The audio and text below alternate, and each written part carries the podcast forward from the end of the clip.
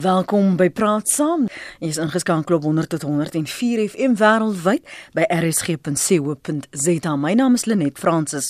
William Nicol Reilaan gaan na Winnie Madikizela Mandela hernoem word. Graamsstad in die Ooskaap heet nou Makanda.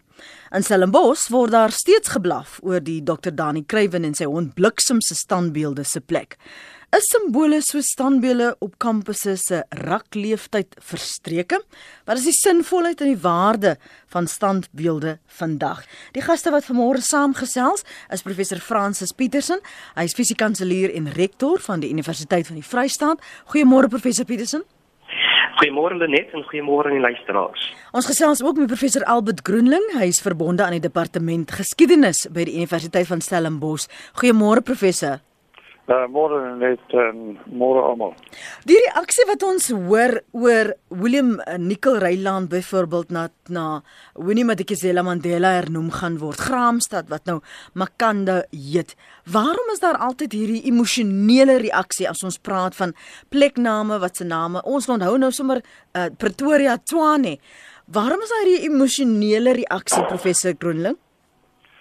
Ja, ek ek dink dit is 'n spesifieke manier waar die geskiedenis vertolk word en eintlik in der waarheid het dit weinig te doen met die men, die historiese rol van mense dikwels. Nie altyd nie, maar dikwels. Ek kan as ek net vlugtig kan skets wat wat hier aan die gang is, is verskillende maniere van geskiedsbeskouinge wat 'n rol speel. Maar ongelukkig word alles dikwels net geklassifiseer as die geskiedenis is so as jy dit afbreek in verdere onderafdelings, dan kry jy geskiedenis as identiteit, geskiedenis vir politieke aktivisme, geskiedenis as terapie. En ek dink hierdie naamverandering het ek kos met geskiedenis as terapie. Geskiedenis as nostalgie en ontspanning, geskiedenis as 'n publieke kommoditeit en erfenis. En hieso is ook die daardie faktor speel natuurlik nou ook 'n rol, maar dit is word nou betwis. Wat is eintlik die erfenis en wat en wat 'n rol moet dit speel? En nou geskiedenis as 'n moraliteitsspel, die een is swart en die ander is wit. En dan wat mense as 'n professionele akademiese historikus probeer doen is om geskiedenis te skryf soos dit gebeur het en die implikasies daarvan in ag te neem in die lig van die Here. Nou dit is ek sê nie hierdie goed uh, sluit mekaar almal uit nie. Mm -hmm. Maar die een wat die naaste hier kom is van my my mening geskiedenis as terapie en as jy dan wil geskiedenis as 'n publieke kommoditeit wat voortdurend gepolitiseer word. En ek dink dit in 'n veranderende samelewing is dit relatief normaal. Uh, ons vind in Amerika wat 'n meer stabiele samelewing is selfs daar waar die konfederasie monumente is nou onder onder onder skoot gekom as verteenwoordigers van wit opperheerskappy. So as menie onsself net beskou as ons hierdie Suid-Afrikaanse uitsonderlikheid dit op die op die op die uh, oorbeklem doen nie. Mm. En is dit 'n voortdurende proses dat uh, ons kyk nou byvoorbeeld na 'n reiland oor môre sal ons kyk na 'n brug? Ja, ek, ek dink dat dit dit sal dit sal aangaan solank daar onstabiliteit in die land is. Ons moet onthou dat eh uh, die nasionale bewind het nie so erg te kere gegaan nie, interessant genoeg. Maar uh, in die vorige bedeling, mm. maar hulle het wel plekke soos eh uh, Robert Hoogte is vernoem na na na, na voortrekker eh uh, voortrekker hoogte en so meer. Maar daar monumente is is is alleen gelaat. Daar is nie monumente wat eh uh, hulle aan die Britse heerskappy herinner dit uh, vernietig nie. So wat my aanbetref was dat alhoewel 'n nuwe monumente uh, die lig laat sien dat verstaanbaar is, was dan nie 'n poging om die oue net eenvoudig te verkleineer en af te breek. Uh van vandag is die situasie anders om 'n bepaalde stel redes wel later kan mm. praat. Mm. Ja, ons gaan daaroor gesels. Professor Petersen, julle is by die Universiteit van die Vrystaat uh, besig om ook 'n uh, standbeeld, die MT Steyn standbeeld te heroorweeg, maar jy kom ook van uh, die Universiteit van Kaapstad waar die Cecil John Rhodes standbeeld soveel polemiek veroorsaak het en nou bevind jy jou weer in 'n 'n soortgelyke situasie. Wat is die oorwegings by julle? Ja, uh, baie dankie uh Net dit lyk vir my ek kan nie wegkom van die standbeelde af nie. Uh hulle volg my oral. Ehm um, wat ek wil net eers 'n punt maak. Uh, ek dink ehm um, standbeelde oor die algemeen en monumente is 'n uh, uh, menigmale gekoppel aan een of ander politieke of uh, leier of bevrydingsleier. En as ons kyk uh, voor 1994, ehm um, was daar 'n uh, groot mate van segregasie uh meestal rasgebaseerde segregasie en skeiding en uh, publieke spasies uh, was nie altyd oop vir elkeen nie en en en, en daar was 'n tipe van 'n 'n limiet geplaas oor waar jy na toe kan gaan en waar jy kan sit en uh, waar waar jy kan bysit as jy as daar monumente is of 'n uh, of 'n simbool. Mm. Um, en dit is gewoonlik waar jy 'n uh, bepaalde groep het uh, uh, wat dieselfde ideologie deel. Ehm um, en dan is dit baie makliker. Na 1994 het ons natuurlik het segregasie verdwyn. Ons meer 'n demokrasie beweeg. Spasies het oopgegaan vir elkeen. Maar die verskil is dat daar nie nou meer 'n tipe van 'n mono-ideologie is nie. Daar's verskillende ideologieë. Daar's verskillende ondervindinge en ervarings en daar's verskillende perspektiewe, perspektiewe. En daai tipe pakket veroorsaak baie keer sosiale konflik. Ehm um, en ek dink dit is uh, uh spesifiek wat die die die die Roodsmas vol en ook tot 'n sekere mate nou die MT Steyn se argumente ondersteun uh van een groep af. Om te sê dat daar daar is nou ander ervarings wat wat nou nie meer uh, net gedeel word deur een groep nie en toe die monument of die simbool uh, vasgevang was in daai spesifieke tydperk en konteks uh, was die ander groep nie deel daarvan nie. Nou uh, dit behoort nie so te wees nie. Uh en en ek sal later 'n bietjie gesels wat ek dink ek dink ons as 'n as 'n as 'n nasie is is net daar nie. Is 'n nuwe vorm van burgerskap waar mense die aan die een kant die beskerming van die beeld, die groepering wat die beskerming van die beeld op beelde of sekere name uh ondersteun en aan die ander groep aan die ander kant wat of die verwydering of die vernietiging van daai beeld of naam aanvra. En en en moet dit die een of die ander ene wees. En ek dink daar's 'n middelweg in 'n mate, maar dit dit dit vra vir 'n nuwe vorm van burgerskap wat uh, wat ek dink uh uh um, ons ons nasie nog nie bereik het nie. Hmm. Maar ek sal 'n bietjie later daaroor gesels. Wat wat was die die, die redes vir die julle taakspan om te kyk na die bestaansreg, ek gaan dit maar in aanhalingstekens plaas van die MT Steyn standbeeld. Wat was die vertoë? So uh, by op die Universiteit in Vryheid het uh, het uh, sekere groep met groep studente uh, baie sterk uh, die boodskap uitgedra en 'n versoek gerig aan die bestuur om die MT Steyn um, standbeeld te verwyder op die basis dat dit nie dat dit dat dit nie sosiale kohesie bevorder nie. En dat ook uh, die ruimtes waar alle studente moet beweeg en en ek gaan dit nou meer spesifiek meer, meer noem swart studente beweeg dat hulle nie welkom voel nie. En hulle voel daai simbool is nie is nie gepas in terme van of 'n monument of standbeeld uh uh waar die nie vir die vrystaat op die oomblik is nie en waartoe dit vorentoe beweeg nie. En dan die dan die tweede uh aspek uh Lenet was die feit dat die standbeeld is geleë voor die hoofgebou waar die leierskap van die universiteit sit. Dis 'n baie prominente standbeeld, dis dubbel die grootte van die normale uh uh grootte van die persoon in die steen. Ehm um, en en die prominensie en ook natuurlik uh, uh as ek nou sê ehm um, power relations, daai aspek ja. wat uitgebeeld word. En, en dit was uh, die, die die tipe van groot dryfkragte uh wat uh, wat die versoek ondersteun het. En en en en ons het toe 'n taakspan saamgestel om te sê kom ons kyk na die hele situasie as 'n akademiese projek. Want ek wil van my kant af gehad het dat ons die projek as sterk akademies moet dryf, uh dat ons tydens die tydens die die die die die ondersoek na die standbeeld ehm um, aspekte soos toleransie en vryheid van spraak ehm um, uh, baie sterk uitklaar en uitwys. En dan die derde plek wil ek dit so inklusief as moontlik eh uh, eh uh, uh, hê. En dit was die rol van die taakspan eh uh, ehm um, en hulle hulle daai rol tot nou toe baie goed gespeel. So het julle nou al uitsluitsel oor wat met die die standbeeld gaan gebeur?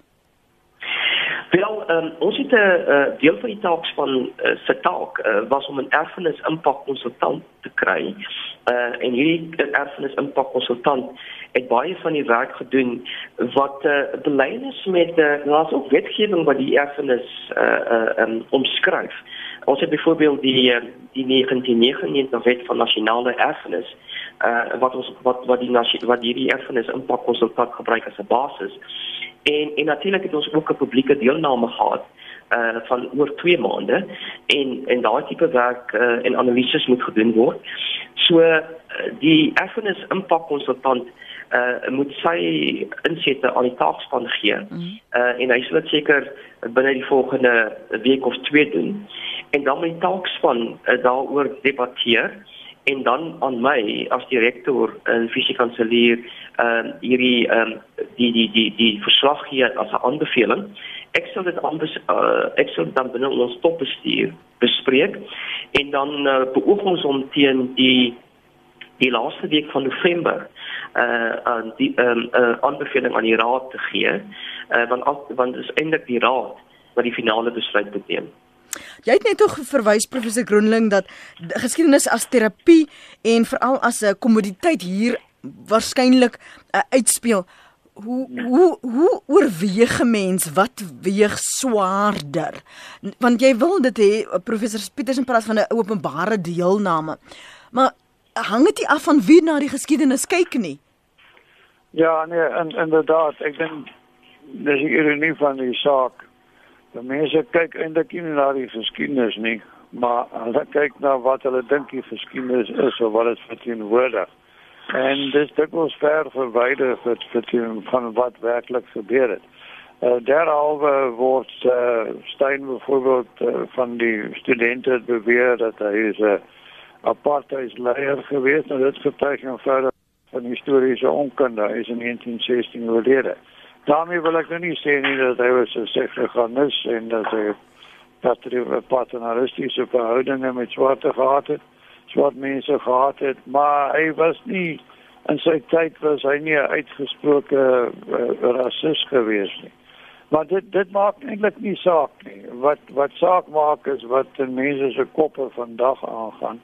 En eh uh, professor uh, is verwys na die kwessie van burgerskap. Ons moet eintlik 'n nuwe tipe idee van burgerskap vestig en verdraagsaamheid en toleransie. Hy maak ook reg die opmerking ons is nog nie daar nie. Ek dink eenvoudig die Suid-Afrikaanse dele van die Suid-Afrikaanse samelewing is te onvolwasse om daarby uit te kom. Ideaal gesproke sou jy rasionele debat wil hê en 'n toleransie vir ander groepe se se kulturele uh uh waardes en en erfenis. Maar ons is nie daar nie, maar ek ek dink ook die probleem gaan verder. Hy het ook verwys na na wat op wat op Kaapstad gebeur het. Dit gaan nie nie so seer dink ek om Rhodes as persoon of sy rol in die geskiedenis of selfs sy nalatenskap nie. Baie van hierdie goed het nogal van Amerika af oorgewaai en ek het bedenkinge oor die in tickets uit van Suid-Afrika. Mm. Maar eh uh, uh, studente leiers erken openlik het erken dat Rhodes slegs 'n simbool uitgesonder word om ander kwessies aan te spel. En naamlik dit wat hulle as 'n aanhangstekens radikale dekolonisasie beskou. Uh, van Kaapstad selfs as die standbeeld verwyder word soos nou gesien het is die agenda nog steeds op die tafel. Nou die wyse waarop dit besleg kan word, gaan nie in eerste plek om 'n rasionele diskurs nie, maar eintlik oor wie swaai die ideologiese scepter van mag en kennis op die kampus. In Kaapstad se geval was dit 'n gevestigde tradisie wat op die oog af liberale aannames geskwees of gaan dit oor 'n uitdagende afrikanistiese nasionalistiese visie wat as teenvoeter moet dien. Nou, hmm. okay.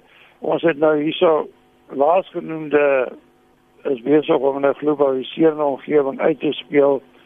Uh, maar dis gehul in 'n benevelde waas. Ons weet nie wat hierdie goed werklik beteken in terme van akademie nie. So, maar die kwessie oor standbeelde wat jy opgehaal het op kampus, ek dink dit vervul 'n sekere funksie, dis 'n herinneringsfunksie. Stellenbosch is die uh, standbeeld van uh, um, uh, op op op op die op die Roeplein in Marie. Hy het geld geskenk vir die universiteit waar ons universiteit tot stand sou kom. Hy was die dermate politieke figuur nie. En maar hy het ook al geleide op gegaan. O Dani Kruiven mm. is al baie onkunde eintlik. En ek dink enige iemand sou saamstem dat Dani Kruiven se standbeeld nou um, moet verwyder word nie. Dit dit is nie nodig nie. Maar uh, die vraag is of daai standbeelde nog tot mense spreek wanneer omgewing om die standbeeld verander. Mm. Uh en die standbeeld kan nie terugpraat nie. Hy is stom of sy is stom. So dan kry jy daar 'n tipe vakuum wat die diskurs aanbetref. Mm. Kom ons praat verder. Uh, ja, professor, jy wil iets sê? Ja, nee, ek wil net uh um aanhaak het uh, by die die die standpunt by by Arkies. Um ek dink die die grootste rede hoekom studente soms net van hierdie standbeelde gebruik is die feit dat die agenda gaan redelik oor transformasie. Uh ons kan 'n dekolonisering inbring, maar dit gaan eintlik oor transformasie. En as transformasie uit die oogpunt van die studentekorps uh voel is te stadig, dan dan dan soek hulle iets om om die punt uh uh baie duidelik by die maak om te sê maar luister ons hierdie transformasie is te stadig ons voel nie welkom nie uh dinge gebeur net die pas wat moet gebeur nie. En en en uh, by Rhodes Rhodes by IKES was was gesien as daai tipe van moment. Uh en so die agenda sou heeltemal verdwyn nie maar die agenda verskuif eintlik maar na die issues van transformasie en die beeld is 'n uh, is 'n simbool daarvan dat dit te stadig gebeur het. En dis hoekom ons by die Universiteit van die Vrystaat het ek het 'n uh, het ons het seker gemaak ons het 'n baie sterk akademiese projek maak sodat die persone leer ook van die agtergrond van die persoon. Uh en in in in uh, so maak nie maak nie saak of jou ideologie nie gaan verskuif nie. Mm -hmm. Ten minste uit die proses self het het meer persone blootstelling gekry op wie MT Steyn was as persoon.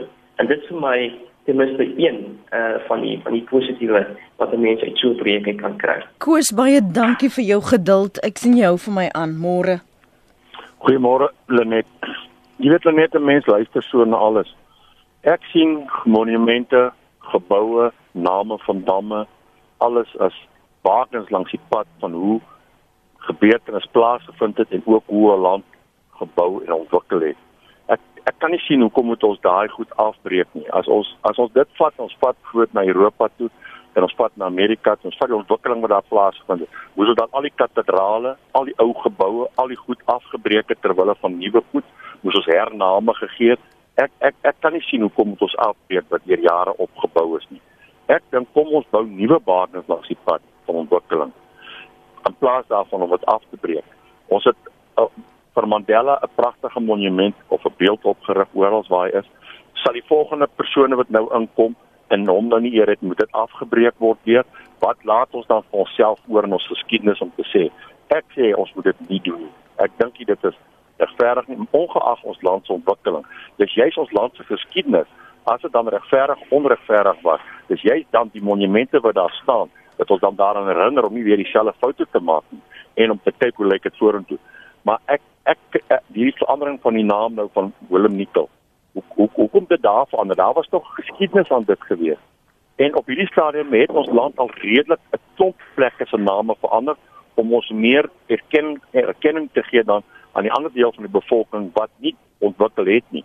Maar ek dink eerder blykbaar die huidige regering of die huidige probleme in Suid-Afrika, as die regering van die dag se vermoë om die land verder op te bou verloor het. En dit is makliker dan om bestaande goed se name te verander of dit af te breek. Ek dink liewerste ons moet vorentoe bou. Ons het die geleentheid om dit doen, maar blykbaar is dit ons die vermoë verloor om te bou. Ons het besig om af te breek as na ek wat kom ons plaas vind. Dankie Lenet. Dankie Koos, dankie vir jou bydrae. Ons gaan nou ons gaste geleentheid gee om te reageer. Johan Kotse of is dit Kotse? Uh, help my net reg ja. môre. Uh, dit is baie beslis Kotse, KWTZ met 'n aksent op die e, nie Kotse nie. Goed. Baie dankie Lenet. Man, ek wil graag eintlik 'n uh, 'n uh, 'n uh, voorstel maak, 'n suggestie maak. Ek gaan 'n bietjie van 'n aanduiding maak, maar ek sal so kort beknop as moontlik maak. As ons kyk na ons na ons mense binne die konteks van eh, van ras, kultuur en so voort, dan sit jy dat vir elke mens is sy taal belangrik, sy kultuur, sy tradisies, sy gewoontes binne in 'n bepaalde leefomgewing. Daai leefomgewing is wat dit vir hom lekker maak om te leef, waar hy opgewonde in binne is, waar hy depressief binne is ensovoorts. Ons sit in 'n situasie in hierdie land waar ons hierdie dinge moet regmaak vir elke mens. As ons kyk na die totale bestel en ek wil nie nou polities daaroor wees of negatief daaroor wees nie, dan lyk als asof dit negatief is, ongestruktureerd is, emosioneel is.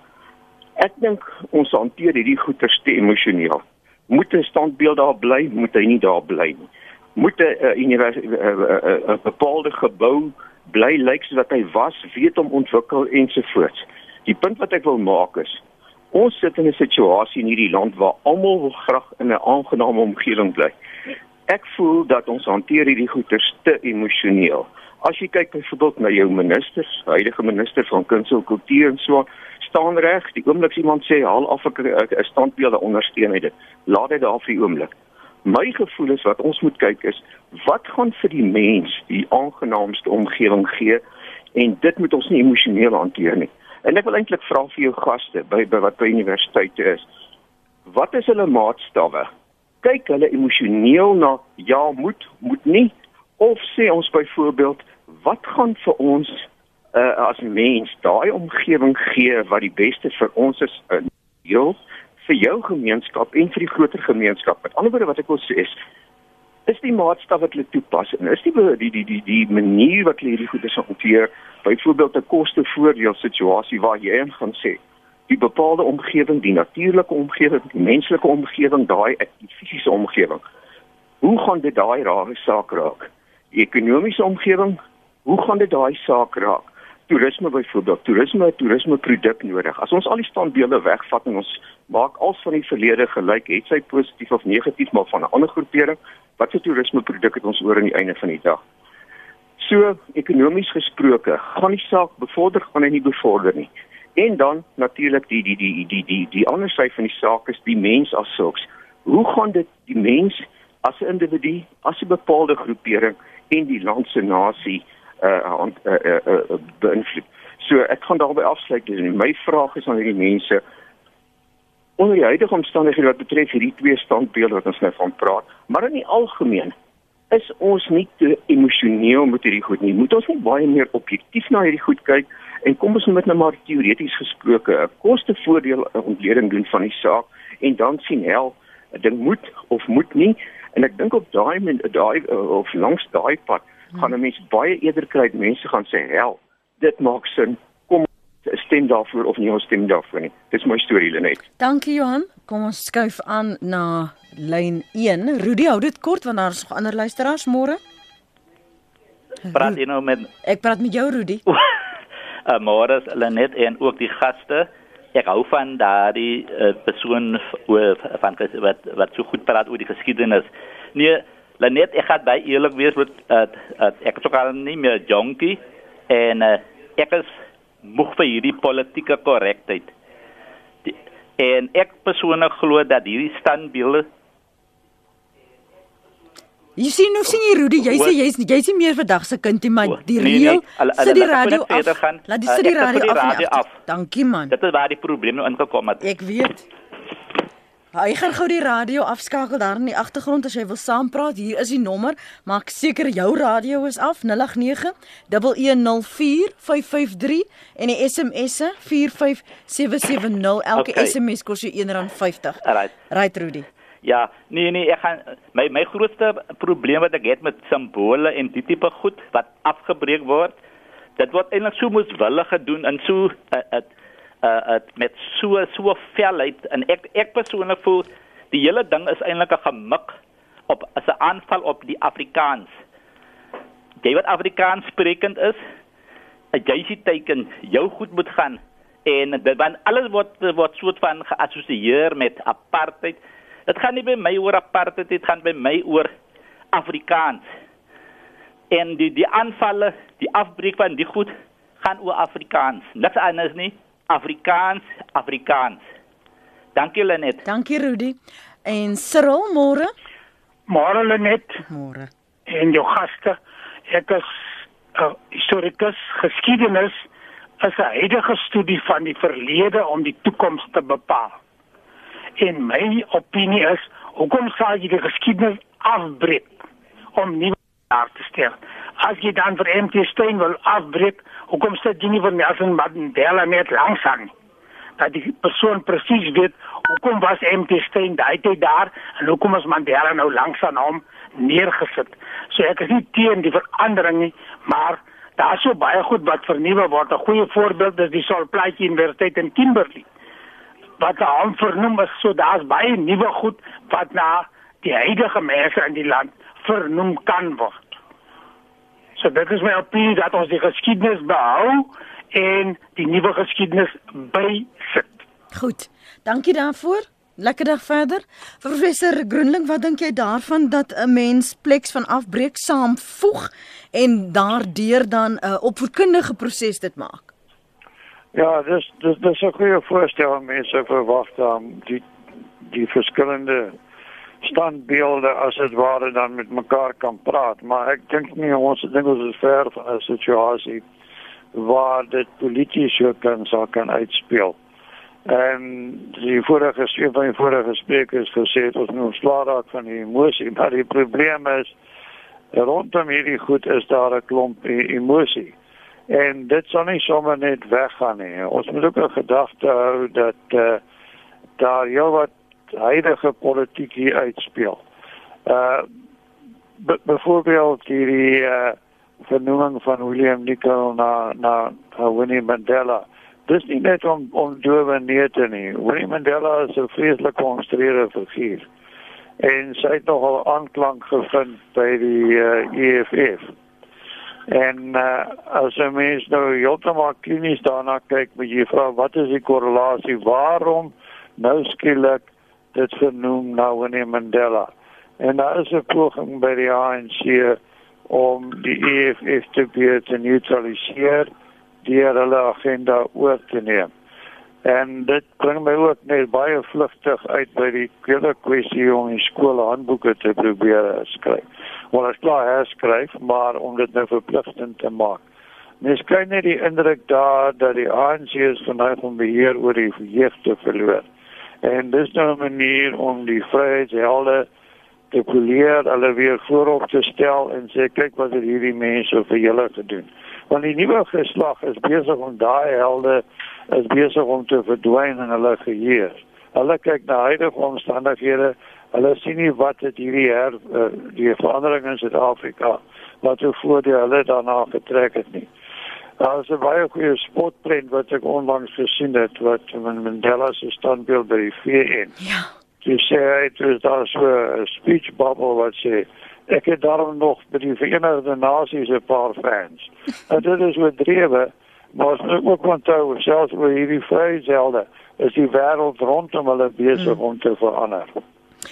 Is die belangrikheid van staanplek. Ek dink professor ehm um, Petersen het net verwys dat waar die MT Steyn ehm um, standbeeld so op die hoofgebou staan voor waar die leierskap sou sit.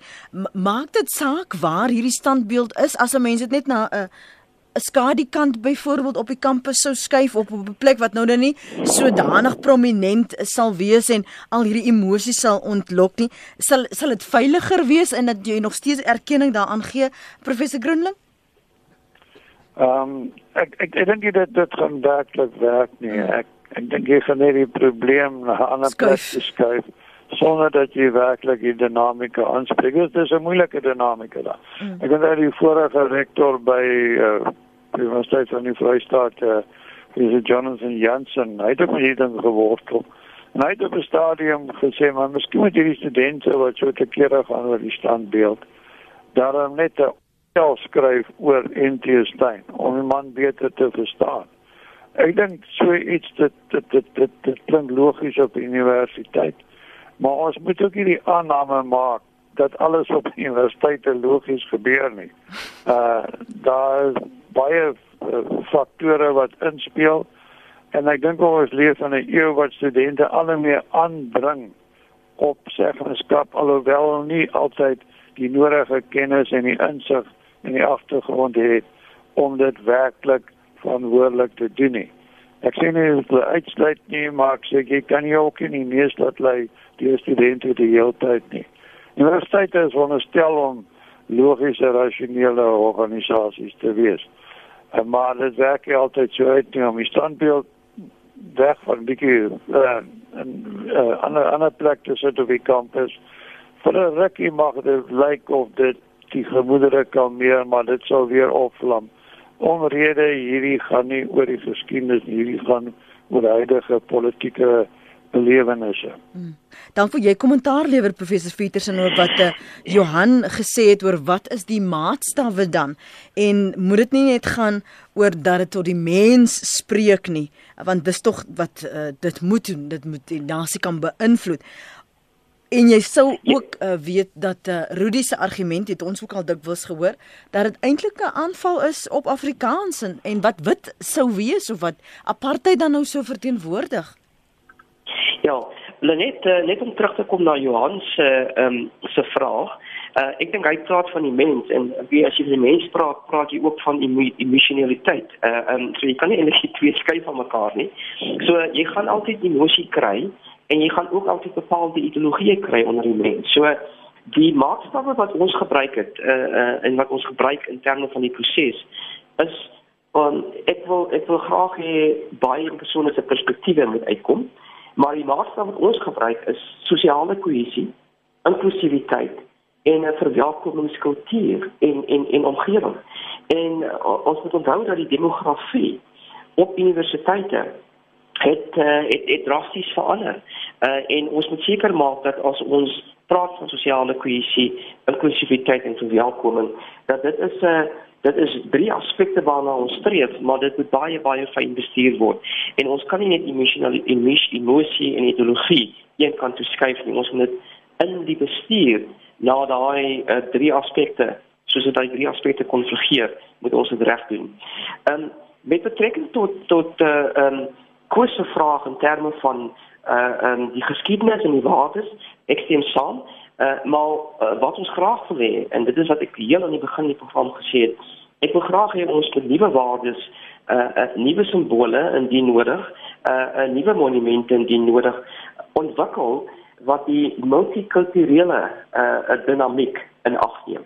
So uh, ons onge ongelukkig is baie van hierdie standbeelde en simbole in publieke spasies en spasies waar die verskillende uh, partytjies voel dat hulle word aangeval of word hulle hulle voel vernederd of hulle voel geraak uh, en en en en dit is die dinamiek wat ons moet daar kyk. So uh um die argument uh wat baie van die studente aanvoer en dit het ek ook op die altjies opgetel. Hulle sê dat as 'n simbool so prominent staan en ek het 'n probleem daarmee. Hoekom kan so 'n simbool nie in 'n galery staan nie waar jy die keuse het of jy dit wil besoek of nie. Uh maar as 'n publieke spasie is, kyk jy elke dag in hierdie simbool. En daai simbool uh herinner my aan aan iets wat my kultuur uh of of my groepering 'n negatiewe beïnvloed gewees het uh in die verlede. En en en dit is hoe ek ook nou hierdie vraag kyk. Uh um hoewel 'n mens kan sê dat dit is teen die Afrikaner uh um meeste meeste al maar dit is ook teen die teen die Engelse en as jy praat van van die hele dekoloniseringsaspek. So ek dink die gevoel is daar, uh, maar ehm um, ek ek wat wat ons probeer keer, uh, nie net op die Vrystaat nie, maar ek dink vir die sektor is die moedswillige afbreek van van van 'n uh, um, van van simbole en van standbeelde en dit is totaal nie aanvaarbaar nie. Hmm. Ek dink dit moet 'n as 'n standbeeld geskuif word en dan moet dit op 'n op 'n op 'n op 'n manier op 'n menswaardige manier as ek dit nou so kan stel gedoen word. En Cyril se vraag, hoekom wil ons geskiedenis afbreek? Ek dink nie ons ek dink nie uh die gevoel is dat geskiedenis afgebreek moet word nie. Dit is ten minste my ervaring van studente op IT's insidente hier. Al wat hulle sê is dat uh, um, moet ons en dit is hoe ons dan standbeeld kyk in die steen, moet ons die standbeeld na 'n ander plek uh uh um, waar elkeen almal welkom is as hulle wil die standbeeld besoek. Uh of moet ons die spasie rondom die standbeeld herkonseptualiseer omdat sodra 'n standbeeld of die persoon se tyd verby is as ek dit so kan stel uh waar die relevantie van die persoon nie sodanig meer uh, uh prominent is nie dan raak die standbeeld vir my nie meer 'n standbeeld nie maar dan raak dit 'n 'n objek 'n simbool in 'n mm, mate mm. en tot hoe mate kan ons daai simboliek ehm um, herkonseptualiseer nou dit kan wees dat die ander standbeelde langsaan kan sit maar daar's ander maniere ook om om areas rondom te konseptualiseer. So ek dink dit is 'n dit is dit is nog steeds 'n baie 'n baie uh, warm uh, debat, 'n uh, uh, warm dinamiek uh, wat ons wat ons nog moet deurgaan, maar ek sou graag wil wil hê dat ons daai nuwe vorm van burgerskap nastreef waar ons um, die multikulturele erfenis en dat die fokus is is eintlik op op care, op op op omgee. Uh um en dat ons saam uh, 'n uh, nuwe sosiale strukture en en en beleid uh uh, uh ontwikkel wat uh, wat daai nuwe vorm van burgerskap kan ontvorm. Nou, ons is nog nie daar nie, maar ek dink die prosesse waarmee ons doelig is en besig is, moet op die einde van die dag inset te gee uh, dat ons daar wel daar kan uitkom. Goed, ek lees vir julle wat skryf van ons luisteraars voordat ons teruggaan na die lyne toe. Uh een skryf: "Verwyder MT Steyn standbeeld en rig dit op by sy geskiedkundige plaas waar sy nageslag dit sal bewaar. Moenie dat moetswilliges dit verwyder nie, wees proaktief." Ivan skryf weer: "Raak ontsla van alle beelde, maak 'n museum net vir beelde." Op uh, welkom skryf Frans Potgieter. Uh, die verwydering van standbeelde skep net meer konfrontasie. Dit is net om 'n punt te bewys. Ons is in beheer en ons sal wys wat ons kan doen. En nog 'n een skryf kom ons vernietig alle standbeelde en gooi ons geskiedenisboeke sommer ook weg skryf Kaal Uh nog 'n luisteraar as ek net so 'n bietjie aan kan beweeg uh, van die SMS'e wat ingekom het op 45770. Elke SMS kos jou R1.50. Ek dink ons moet in alles prioriteit kyk. As jy sien iets gaan koop of doen, is dit wat jy die nodigste ag of te leef of uh, oorleef. As jy koop of doen, sal jy alles koop of doen. Prioriteit is nodig. Uh, skryf die een. Uh, Pikkewyn sê wat ek nie kan verstaan nie is dat die maatskaplike nood in ons land so hoog is en ons beklei oor monumente. Pleks ons eers hande vat en ons probleme aanspreek en dan wanneer ons land gesonder is, dan spreek ons simbole soos monumente aan. Uh, dis 'n magspel sê uh, Elsa, 'n politieke magspel, skenk die standbeelde van vrye messelaars aan die vrye messelaars se verveilige bewaring, skryf Chris daar op Bloemfontein. Uh, dan as ek nog verder gou loer, dan sien ek want dit is al reeds het ek dit herhaal. Kom ons hoor gou wat het Frans op die hart? Is hy beskikbaar? Veronique, nog nie? Frans, is hy daar? Frans, môre? Goeiemôre, dis Frans wat praat. Ja Frans, kort kort en kragtig. Baie kort en kragtig. Weet jy, ek wil as die westerse koloniale dinge probleem is, want al daai standbeelde het westerse begrippe na Afrika toe gebring. Dan moet ons die hele westerse ding uit Afrika uithaal. Nie net die standbeelde nie, dan moet ons alles wat hier opgebou is wat westers is, byvoorbeeld 'n horlosie, 'n motorkar, dan moet ons dit ook wegvat. Ek kan nie verstaan dat ons moet die standbeeld wat daai universiteit help bou het wegvat nie maar die maar die universiteit moet bly staan. Dis al probleem wat ek het. Ek ek ek sê nie sit ons kan ander standbeelde bysit. Ons kan al die nuwe standbeelde reeds daar bring nog by. Ek het nie 'n probleem met dit nie. Maar lyk vir my dis kolonialisme en kolonialisme het tog 'n verandering in Afrika gebring. Dan moet ons dit wegvat. Goed, Dankie Frans. Uh, hier's nou 'n uh, vir 'n ligter oomblik sê iemand is kolonel Sanders se gesig nog veilig op die KFC advertensies. As as dit spreek tot jou mag, dan is dit seker maar veilig. Jy het net nog gesê ons moet opweeg of hierdie simbole of hoe sê dit op 'n kampus is, die standbeeld op 'n plein is professor Groenling, spreek dit nog tot mense. So hoe bepaal jy of dit nog tot mense spreek? Van watter mense praat ons dan?